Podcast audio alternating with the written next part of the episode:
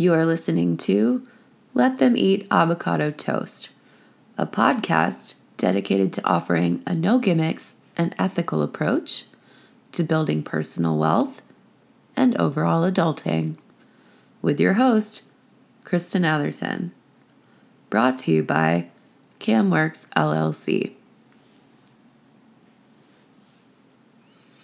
I know I owe you girls a second episode, and I've got the second one and the third one in the works right now. I am currently recovering from what is probably COVID. So I apologize for the amazingly sexy, raspy voice that I've got this week. But I am coming to you with a special segment before any of my new episodes are ready because we have to talk. This special segment is called What the Fuck World? And we have to talk about Ukraine. So I know this is a little outside of my normal wheelhouse, and I hope you'll forgive me for that. I hope I don't have to make many more seg- segments like this. But a major world event like this, that's unprecedented, particularly with economic sanctions, is worth noting on a podcast that talks about personal finance. Excuse me if I cough this whole episode, too. So, understanding what's going on in Ukraine today will make more sense if we go back in history a little ways. And guess what? That's my favorite. So, I recently got back from Houston. I drove down there, uh, which means a what is it, 16 hour drive one way. So, I had a lot of time in my car to listen to audiobooks. And I have several audiobooks that I have been listening to regarding US history, world history, the Cold War, US diplomacy. I mean, I'm a nerd. So I have lots that is very timely that I am going to try to compile together into as high level of an understanding as I possibly can so that you have a better idea of what the heck is happening in Ukraine with Russia and why it matters. So, the first things first, I'm going to go back a little ways. The US gained its independence from Britain as initial colonies of Britain. England, Britain, is not the only place that established colonies, and the US is not the only place that Britain established colonies at. That was kind of the name of the game. So, back in the 1400s, you'll remember 1492, Columbus sailed the ocean blue. That's really when a lot of this started, this imperialist uh, mindset in Europe. So, when countries like Portugal, Spain,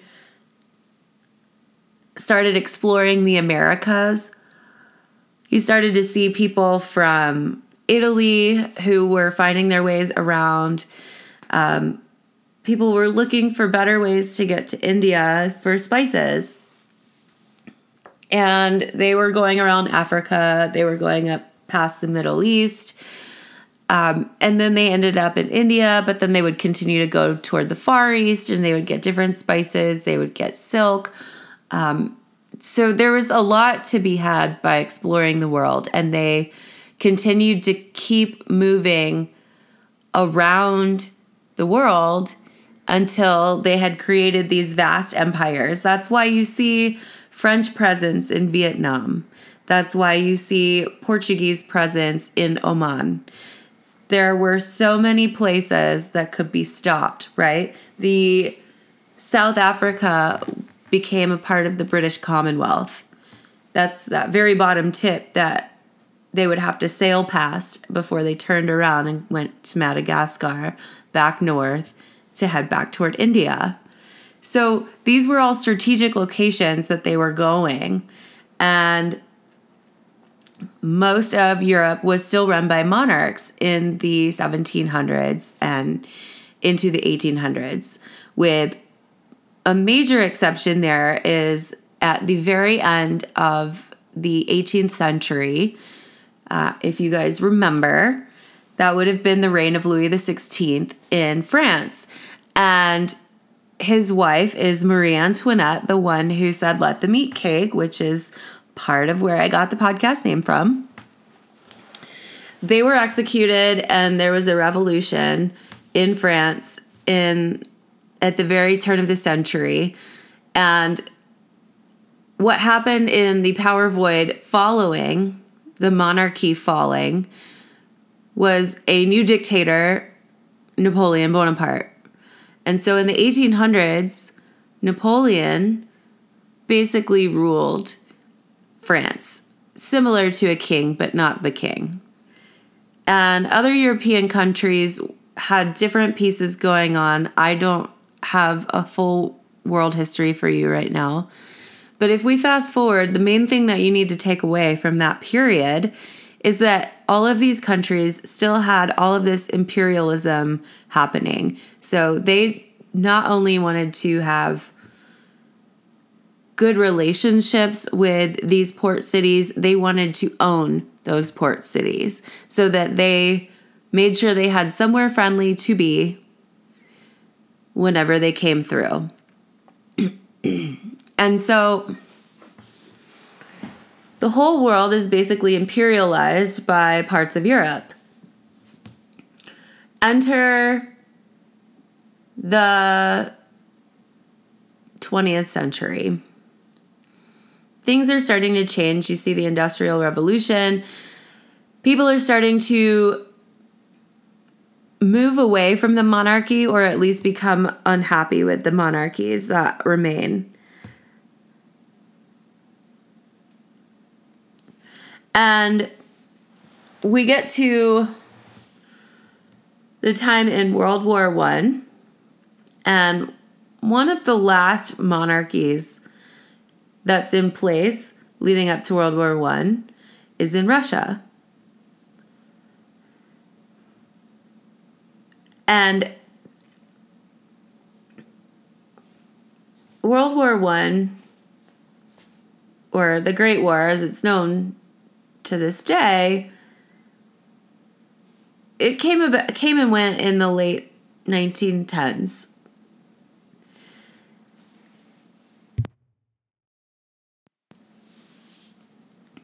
After World War I, those formerly great empires could no longer afford to maintain peace and stability in these far reaching areas of the world. And these places include Africa, the Middle East, Southeast Asia, the Pacific. They had to relinquish control to these areas as they focused on rebuilding their own war torn economies. So, as you are probably aware, the 1920s were full of jazz and liquor. Liquor, I barely even know her. See also Chicago on Broadway. And everyone was having a good old time, you know, until the stock market crashed in 1929.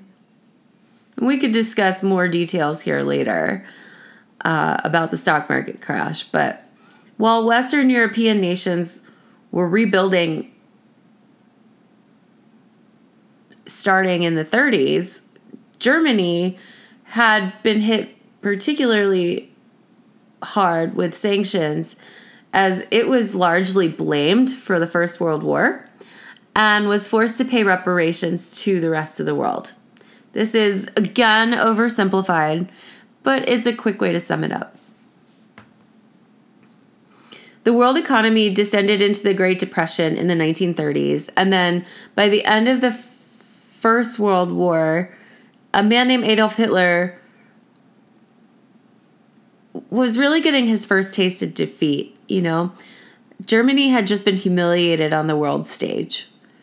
And so as Germany is trying to rebuild, and then the rest of the world kind of enters into the Great Depression with Germany. Hitler is starting to gain traction in his own country.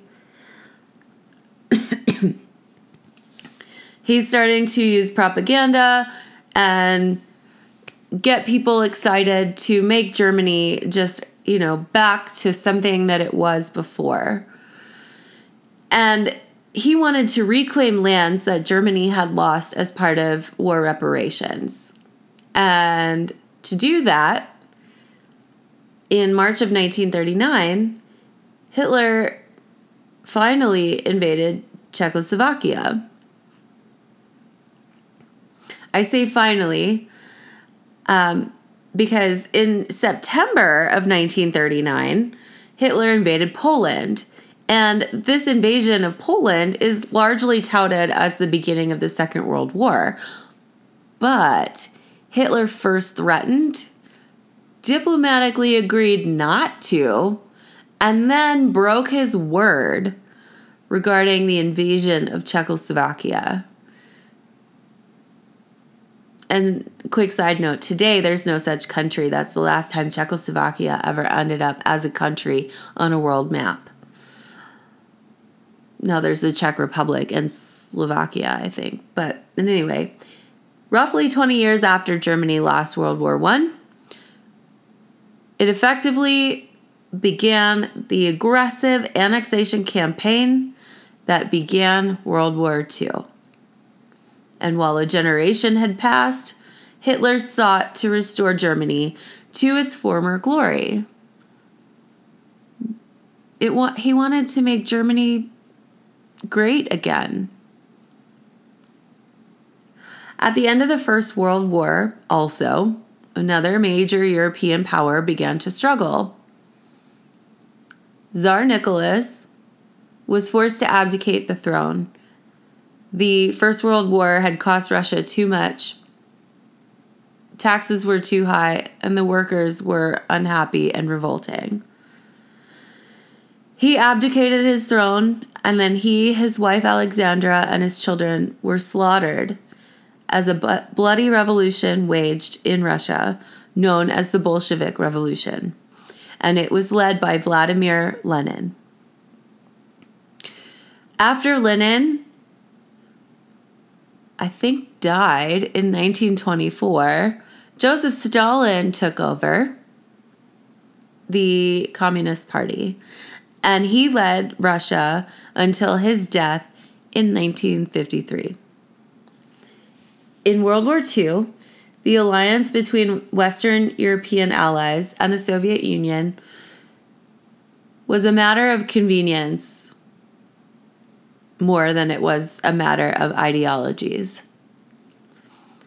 As Hitler's aims were also on expanding into Russian territories.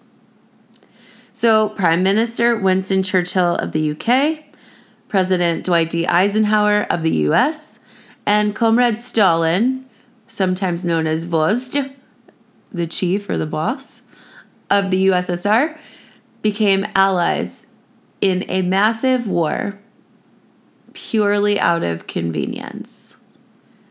In other words, the enemy of my enemy is my friend. The Bolshevik Revolution was largely about ideology. Adopting the Communist Manifesto by Karl Marx, who was a 19th century German philosopher, and adopting it to the Russian way of life. Stalin, a voracious party member in Russia, could not have differed in ideology more from his Western allies. When the war ended, the groups sought to seek peace, but they also effectively split Europe into two zones Eastern and Western Europe. Germany, in part again being punished for being at fault for the Second World War, was split down the middle. Well, split as was the capital city of Berlin. Everything to the east was annexed into the Soviet governmental ideologies and became part of the massive power known as the USSR. For the next 50 years, a war of ideology raged between the Democratic Republic ideals of the US and the socialist ideals of the USSR. This period of time is known as the Cold War. Now, some may argue that there were no wars actually fought during the Cold War. This is somewhat incorrect. The United States did not enter into any outright war against the USSR during the Cold War. But remember all those countries that used to be part of the formerly large imperial colonies of Western European empires?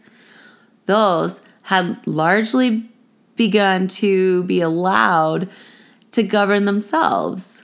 And as a, pacu- a power vacuum emerged in each of those places, the war for ideology raged, and both the United States and the USSR wanted to ensure that the ideology that would be favorable to their way of life, their ideals, and their world aspirations were chosen in each location. Enter conflicts like the Korean War in the 1950s, Vietnam in the 1960s and 70s, Afghanistan in the 1980s. This is by no means an exhaustible list, but it's the ones you're probably most familiar with, so we can skip to the good parts. So, what? In 1985, Mikhail Gorbachev became the last leader of the Communist Party of the USSR.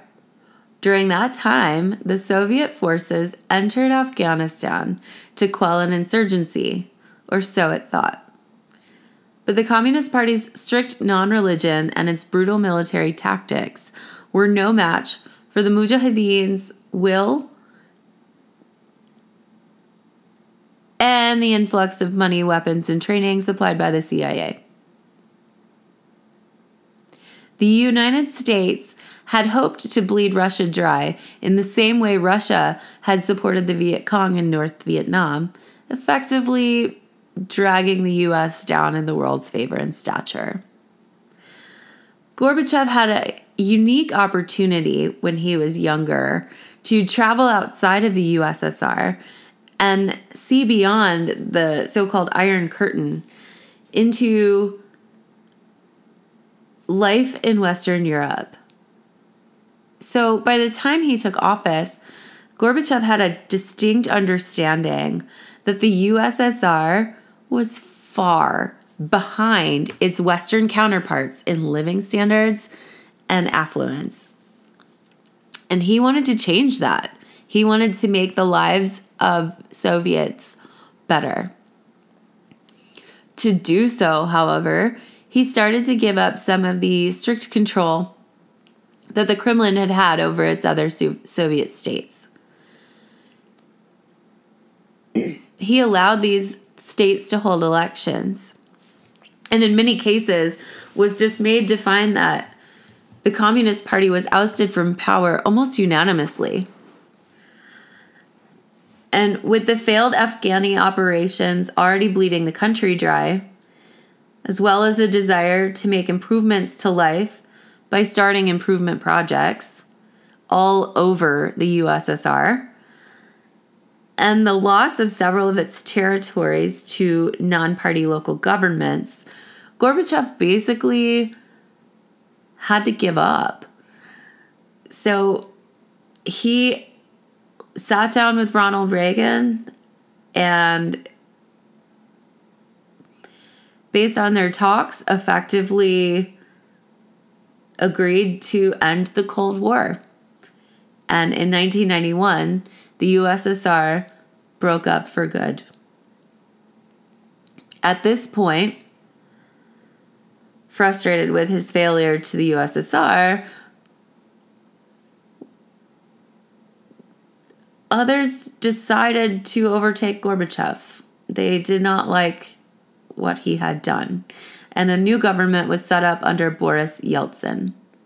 At this time, prominent party leaders began dividing up resources across what was left of the USSR. The outcome of that resource divvy was the Russian oligarchy. In 2000, Boris Yeltsin was succeeded by none other than President Look at My Sexy Body, Vladimir Putin himself. Putin was in power from 2000 to 2008 and won the election again in 2012 and has been in power ever since. In the 1990s, war raged across the eastern bloc of these former USSR states as they worked to fill the power vacuum and establish governments that worked best for them. This included conflicts in Yugoslavia, Bosnia Herzegovina, Albania, just to name a few. Here's where things get interesting. From 2001 onward, the US focus has been on Afghanistan and Iraq. Our greatest threat as Americans, we've been told, are the holy warrior factions that developed in the wake of the power void left after Russia was ousted from Afghanistan and the radical Islamic terrorism was created in its place. What we weren't looking at anymore was Russia. Gorbachev told Reagan that the Cold War was over. We won shit. We rejoiced and spent money like it was nobody's business. Our parents could party in the 90s. Shit was lit. Okay, so the reason I wanted to go all the way back to the World Wars to start us off is this Hitler was young in the First World War, and his country got emasculated. They got castrated on the world stage, and he plotted and planned for decades before he was able to come back into power and make one last stand.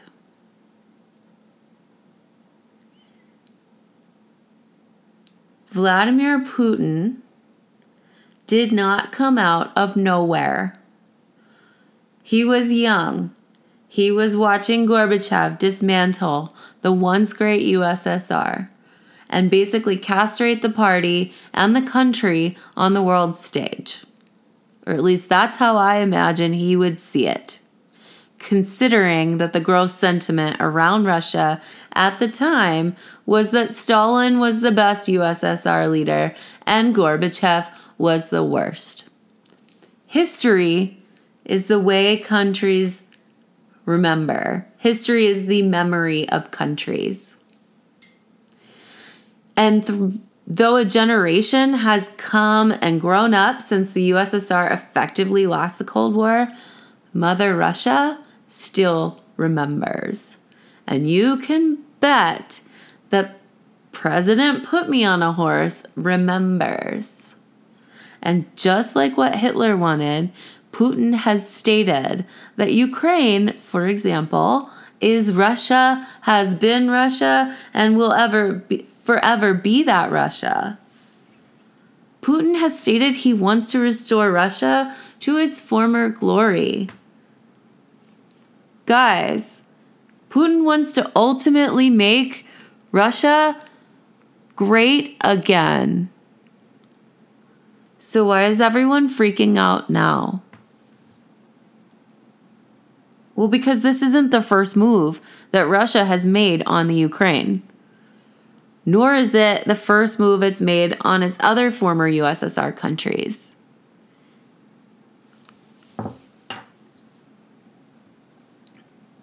In 2010, the Ukraine held an election for its president.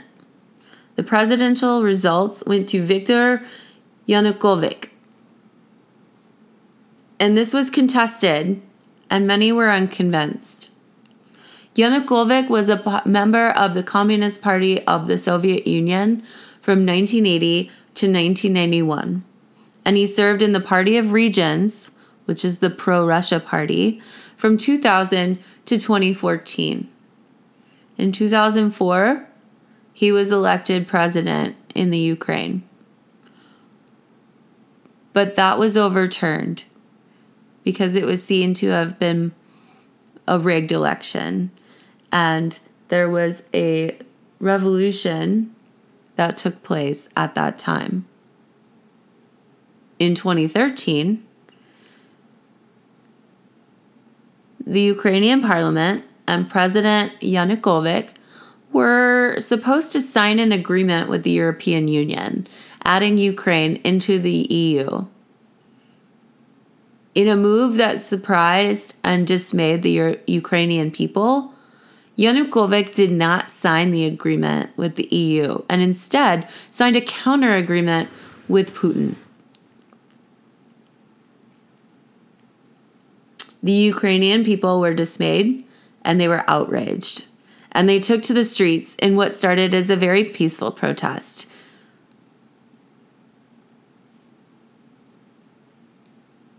This initially peaceful protest of that counter agreement and not going into the EU, which was started by students, culminated into a 91 day stakeout and violent clashes between the Ukrainian Special Police Force, the Berkut, and the protesters in the streets of Kyiv. Hundreds were killed, thousands were injured, and the standoff ended with the ousting of the Ukrainian president and the disbanding of the existing Ukrainian government. Yanukovych was given asylum in Russia by President Putin. The area of the Ukraine known as Crimea is a peninsula that separates the Black Sea from the Sea of Azov and is separated from Russian territory by a small strait of water. It's largely separated from the main continental area of both Ukraine and Russia. This section of land is known as a popular tourist destination for its seafront on both sides and its access to cruise ships. Based on the election map from 2010, the pro Russia party voters, the ones that voted for Yanukovych,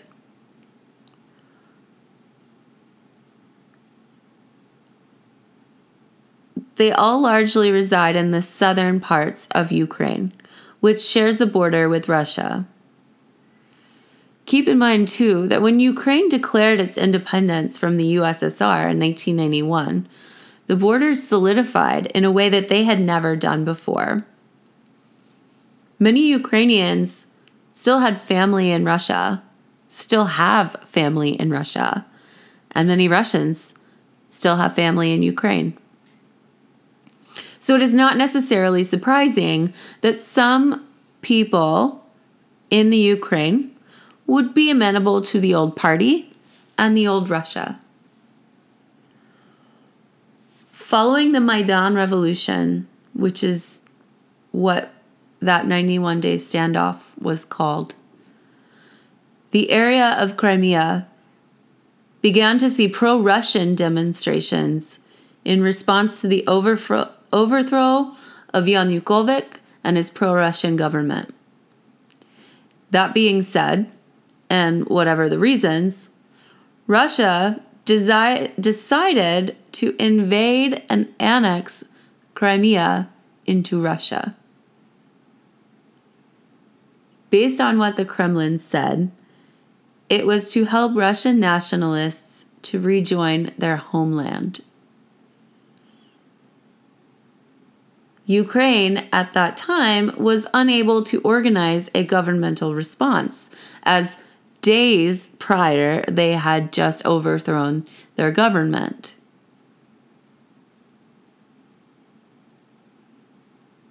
So they were unable to hold on to the peninsula, and Russia has been in power over that area ever since.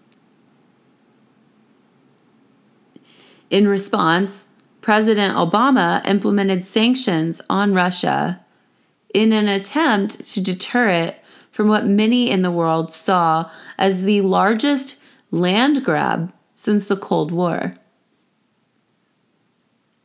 Economic crisis also hit the Ukraine at this time, and the new president Petro Poroshenko seemed to show similar egoistic aims as his predecessors. In 2015, the US was inundated by campaign politics and shenanigans leading up to the 2016 election. According to a joint report by the CIA, FBI, and NSA, Russia was involved in a campaign to undermine the confidence of Americans in our own electoral system and to elect Donald Trump. Based on the outcome of the election, Russia succeeded.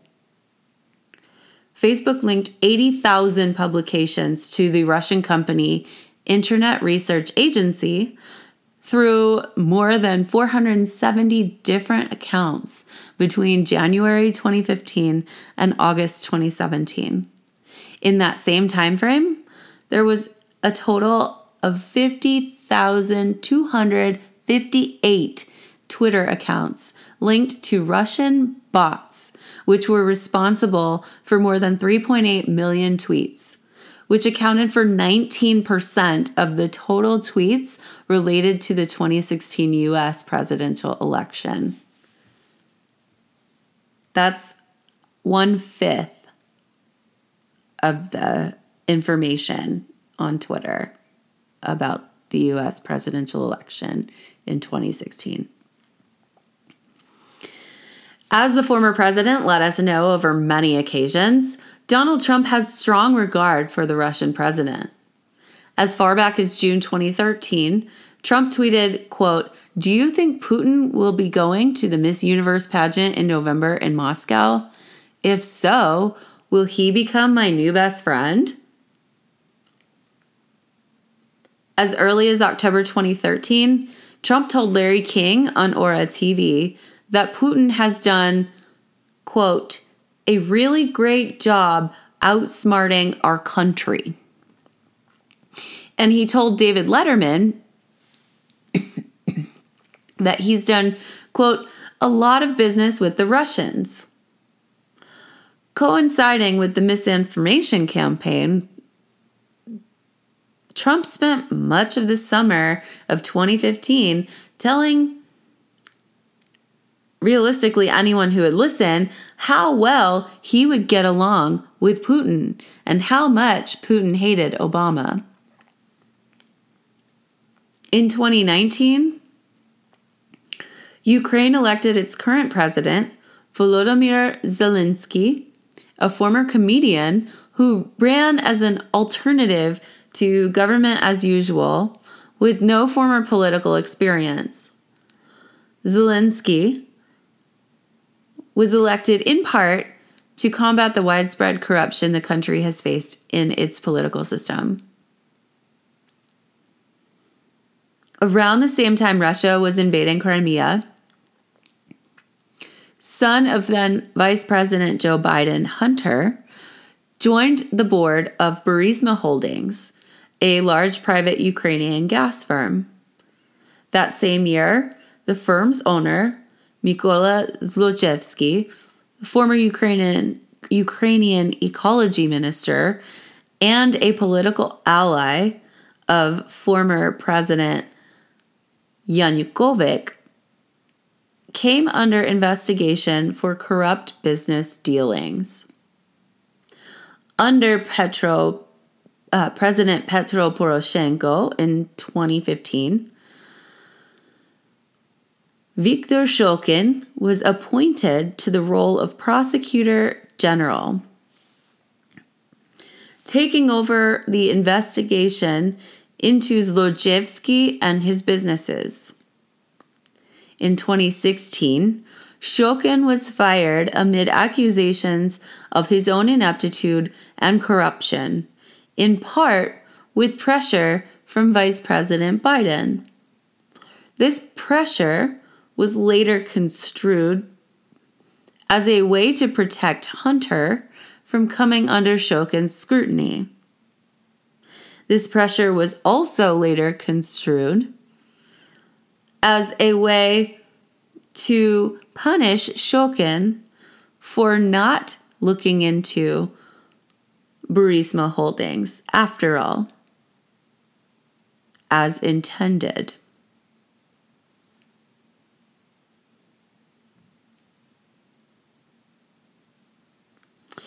It should be noted that in May of 2019, Ukraine's new prosecutor general, Yuri Lutsenko, stated that he was aware of no evidence of criminal wrongdoing by Hunter Biden.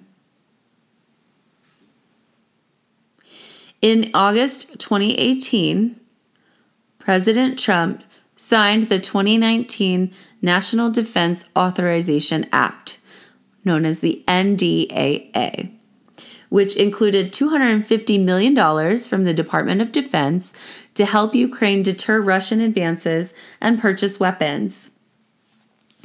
One section of the bill specifically bars any funds from the NDAA going to, quote, any activity that recognizes the sovereignty of the Russian Federation over Crimea. End quote. A Ukrainian news outlet that I'm sure I'll mess up the pronunciation for, Hivlaya, Vilaya, Vilaya, sorry, that Ukrainian news outlet wrote that Giuliani had put pressure on Zelensky's administration more than once by June of 2019, but that he and his team prefer not to align themselves with either U.S. political party. Shortly after, Zelensky diplomatically requested that President, President Trump assist Ukraine in countering the construction of a gas pipeline through the Baltic Sea between Russia and Germany. The issue for which Trump was impeached the first time was surrounding these political points, where Trump requested Zelensky investigate Hunter Biden in return for a face to face meeting to discuss these points, including the much needed military aid which was already promised to the Ukraine by the US Congress via the NDAA. Evidence again surfaced pointing at Russia for misinformation campaigns leading up to the election in 2020, which, while unsuccessful at securing another Russian friendly presidential victor, was still quite successful at sowing discord across the US. While we were busy looking here at home, Crimea stayed in Russian control, and its former glory as a tourist destination had severely diminished in the wake of becoming a Russian territory. In the meantime, the whole world suffered the same fate throughout 2020. COVID 19 was first detected in Russia in late January 2020 and March of 2020 in the Ukraine.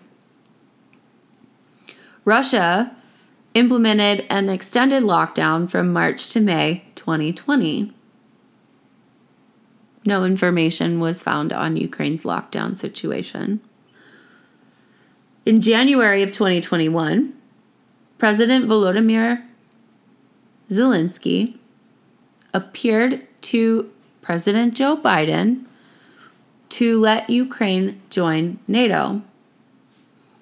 As you may remember, during this same time frame, US focus was on the armed mob of US citizens that stormed the Capitol, wanting to hang Vice President Mike Pence and calling out to kill House Speaker Nancy Pelosi and Congresswoman Alexandria Ocasio Cortez, among other Democratic leaders, in an effort to stop the confirmation of Joe Biden as president by the Congress.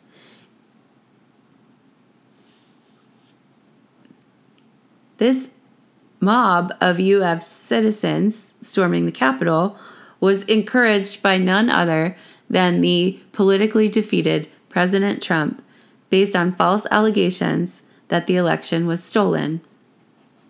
In fact, as mentioned previously, the only evidence that exists regarding election stealing was Russian interference, which would have served only to secure Trump in a second term.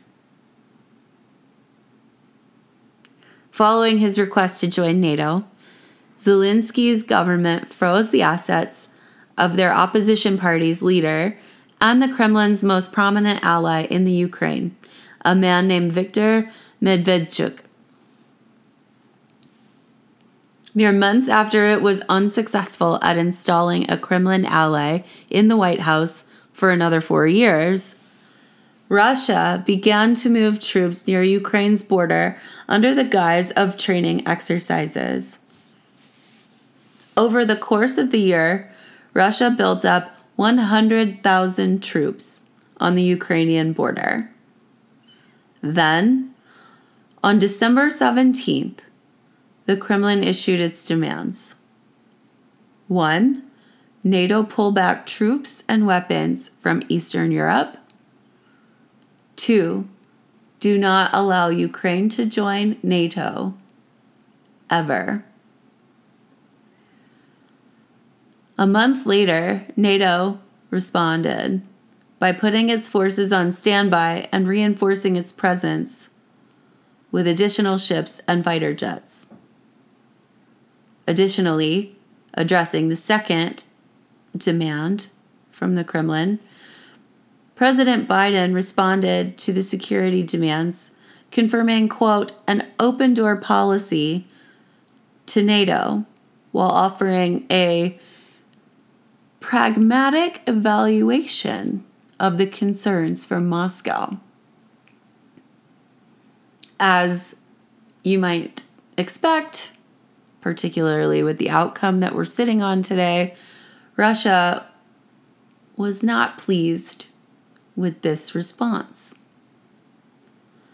Now, enter the last four weeks of our lives, aka this February the United States agreed to send troops to NATO ally countries, Poland and Romania, but it would not send any troops to Ukraine directly for fear of poking the radioactive bear. NATO allies did warn Russia of a strong economic sanction if Ukraine was attacked. Now, all of this may be the reason, but it could also be that Putin just didn't get to hear from his favorite side chick on Valentine's Day. But I tell you what, whatever it is, man's in a mood. Because on February 21st, Putin put a televised address out on Russian media stating that the Ukraine government is a puppet government for foreign powers. More likely, it's just no longer a puppet government for the Kremlin. Some reports even state that he used the term Nazis and fascist dictator to describe Zelensky. Putin states that Ukraine is an important part of Russia's history and that he recognizes two regions in Ukraine as completely independent. Then he ordered his troops to enter Ukraine in these regions on what he called a peacekeeping mission. On February 22nd, the next day, NATO allies sanctioned members of the Russian parliament, some of its banks, and other assets in response. Germany also halted the gas pipeline project, the same one that Zelensky had previously asked Trump to help him stop in 2019. Russian backed separatist leaders asked Russia for help repelling aggression from the Ukrainian army on February 23rd, and Putin authorized a special military operation in Ukraine the next day. These special ops include missile and artillery attacks on major Ukrainian cities, including its capital, Kyiv. By Saturday, February 26th, Western allies announced new sanctions, including restrictions on Russia's central bank and expelling key banks off the main global payment system. Okay, so what does all of this mean? For now, seven of Russia's banks can no longer communicate on the global messaging infrastructure known as SWIFT. Some access was left open for other banks to remain, which allows an open path for energy supply payments to continue to be made. This is an important piece to remember because most of Europe gets its energy supply from Russia. And remember, it's only barely March, so they need heat to survive.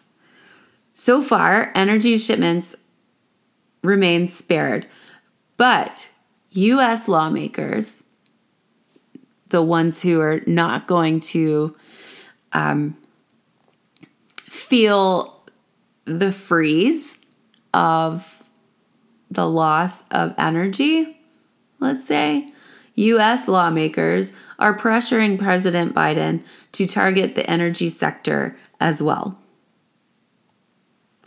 In response to the sanctions, Russia basically panicked. it's been said that Russian oligarchs began fleeing the country. It's known for a fact that the value of the Russian ruble dropped around 25% in one day after sanctions were introduced and was down by nearly 40% total the next. The Kremlin made an unprecedented move and refused to open the Russian stock markets at all on Monday morning, and they remain closed. They reasoned that if you cannot trade the stocks, their values cannot fall. Russian citizens are waiting, have been waiting in lines for hours in order to withdraw money from their banks, worried about the value of their savings. And some Russian citizens have chosen instead to spend their money as fast as they possibly can in order to preserve the value of the items purchased rather than in the tanking currency perhaps in the hope that they'll be able to trade those items in a barter system when their currency becomes worthless. Russia has also banned any of its hard currency from leaving the country. Private companies have also made their own moves. BP is divesting its Russian portfolio, meaning it's completely withdrawing from the com- country. Exxon is shutting in its oil production in the country at this time. And to make things a little more personal for the Svelte Vlad, his black belt in Taekwondo is being revoked too. The sanctions didn't happen in Russia alone. They had a world impact, and the US stock indexes fell today while oil prices rose to their highest level since 2014. preparing for a shortage of supply coming out of Russia. To ease the burden of rising oil prices on global consumers, the US and other major oil consuming nations will release 60 million barrels from their emergency stockpiles. In the meantime, there's still a war waging on the ground. What we know for now is that Kiev still belongs to the Ukrainians. Russia is running up against a food and fuel shortage, which has stalled their advances for the moment. Russian forces have begun pummeling civilian areas on Tuesday, a new tactic that was intended to demoralize Ukrainian resistance. The number of refugees fleeing Ukraine have reached above 600,000, pouring into neighboring countries over the last few days, notably Poland. Men between the years of 18 and 60 are not allowed to leave the country. And they are being armed for the resistance against Russia. So, why should we care here in the US? For one, this is not the first move that Putin has made in post Cold War Russia to rebuild the former Soviet Union to its former glory. And it's not the first made its ma- move it's made on Ukraine. This has been a calculated move that Putin has been planning, plotting, and building toward at least since Trump lost the election in 2020. But it seems that it goes back even as early as his his time during the Obama administration. You'll notice that the timing of when the troops were first deployed was spring of 2021, shortly after Joe Biden was inaugurated. It's pretty sus. Russia is one of the largest superpowers in the world and still has an extensive arsenal of nuclear weapons, which Putin has now put on high alert. Many are concerned that giving in to Russia regarding Ukraine would not be the end of the conflict, merely the beginning. If you give a mouse a cookie, he'll want a glass of milk. The Ukrainian people, particularly its younger generation, have been working to align themselves more with Europe than with Russia over the course of its post Soviet history. This effort has been opposed by corruption of longtime former USSR Communist Party political elites over the last several years, leading to authoritarian leadership, revolution, and continued efforts to move Ukraine westward, ideologically speaking. Electing Zelensky to office was an attempt to remove corruption and align Ukraine's government with the will of its people. Ukrainians wanted to move to the EU back in 2013, and Ukrainians still want to be included in the EU and NATO today. Doing so will forever diminish the amount of power the Kremlin could exert over the country. By installing friendly regimes, Ukraine can still remain tied to Russia in a way similar to what Gorbachev had been striving toward in wanting to align itself with Europe and NATO, a trade organization that does not include interests that align with Moscow. Ukraine, though officially declared independent in 1991, is further declaring its independence from Russian world affairs. Without Ukraine, Russia cannot hope to take back any of its other former USSR territories. That being said, there's another piece to this puzzle that's not being watched. Since it voted to abstain from condemning Russia, China showed a break from Moscow. But China also has its eye on its own territorial prize of Taiwan. While the world focuses on Ukraine, we may want to keep our peripheral on China.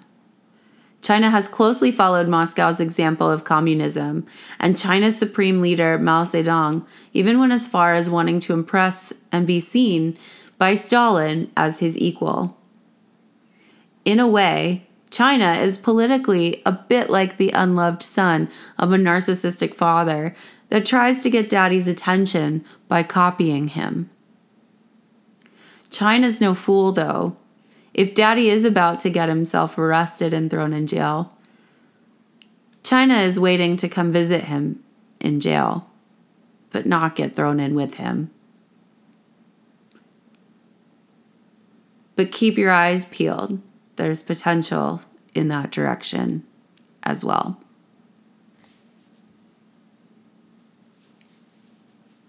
So, what's the takeaway for today? keep your eyes open keep watching, and pay attention to where you get your news from. There is some level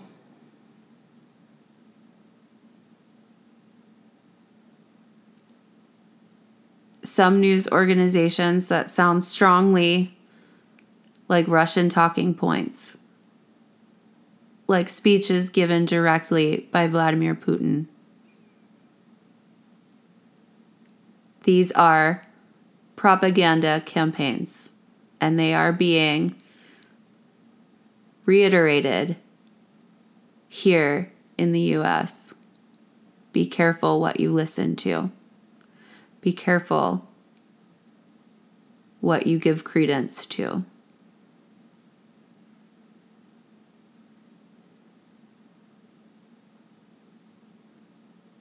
There's a concept in statistics that if you have a sample of data and most of that data forms a cluster in a certain area, not one item of that piece of data may be 100% correct.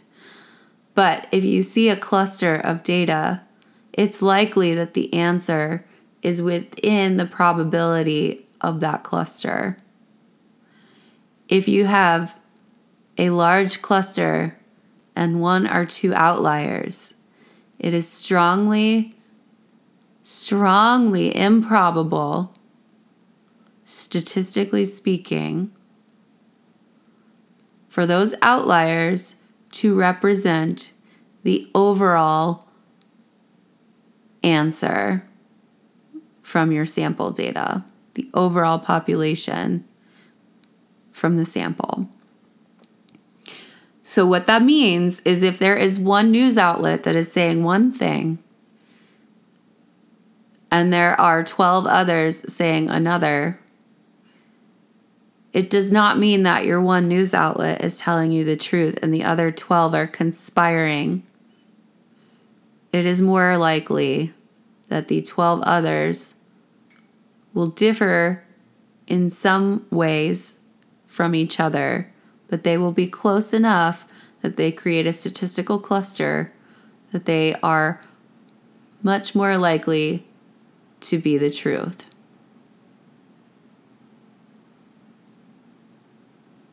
Just applying statistics, use your best judgment, stay away from anything that is overly strong rhetoric. I hope this helps. I hope you guys learned a little bit about what's going on and could see some of the parallels that are happening at this time from historical contexts and why some people might be concerned about this turning into a much greater conflict. Ultimately, the main concern here is that Russia won't stop with Ukraine. And if Russia does not stop with Ukraine, it will continue to move forward into countries that are NATO allies, and then other NATO allies will be forced to come to their aid, thus implementing the next Eurasian war. And if China makes its own moves on Taiwan, this Eurasian war will start to grow further. And that is the concern that everyone has right now is that this turns into something much greater than it needs to be. Particularly for the first time since nuclear weapons were developed, pitting two major nuclear powers against one another in armed conflict. It will be the first time. And it's scary. So that's why people are watching Ukraine. That's why people are standing with Ukraine. And that's why even the Swiss have made a calculated risk decision and determined that the risk posed to the economy by implementing the sanctions are outweighed by the risks of not implementing these sanctions and having Russia continue with its aggression. So that's why you see all of these countries in Europe coming together. And I hope that helps. Um, if you guys want any more information on this, if you think I've got something wrong, please let me know. You can always email me at lte.avo.toast at gmail.com, short for let them eat, avotoast.com. Uh, sorry, at gmail.com. So, I am sorry to bring you such crazy news. We will stick to the rivers and the lakes that we're used to. With episode two coming up next, we'll be talking about budgeting, we'll be talking about calculating net worth, we'll be talking about needs versus wants and values. And yeah, we're going to have some fun. Budgeting isn't any fun. I basically wrote the whole thing and I don't like it. So I'm going to redirect it a little bit. I hope you guys wind up liking it. But in any case, if you guys want any more of these news segments, um, please let me know. I can be more than happy to throw out some what the fuck worlds uh, for you guys in the future too. But this one's a pretty what the fuck moment. So what the fuck, world? This has been a special episode of Let Them Eat Avocado Toast, What the Fuck World Edition, with your host, Kristen Atherton, brought to you by Camworks LLC. All sources for this podcast are available upon request. All opinions expressed in this podcast are the express opinions of the host. That's me and do not represent the opinions of Camworks LLC. Any music used in the stock is stock music from GarageBand by Apple. Like and subscribe.